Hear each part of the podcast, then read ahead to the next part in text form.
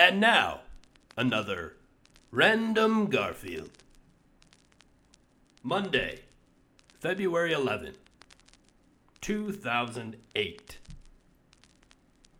Jon Arbuckle is talking on the telephone while Garfield drinks a cup of coffee and looks on. What would you like for Valentine's Day, Liz?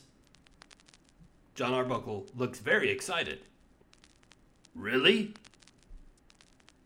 Jon Arbuckle turns towards Garfield with a very teethy smile and says, She'd like me.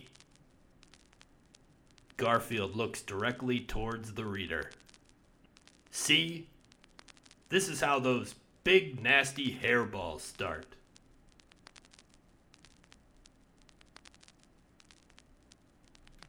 Join us again tomorrow for another Random Garfield.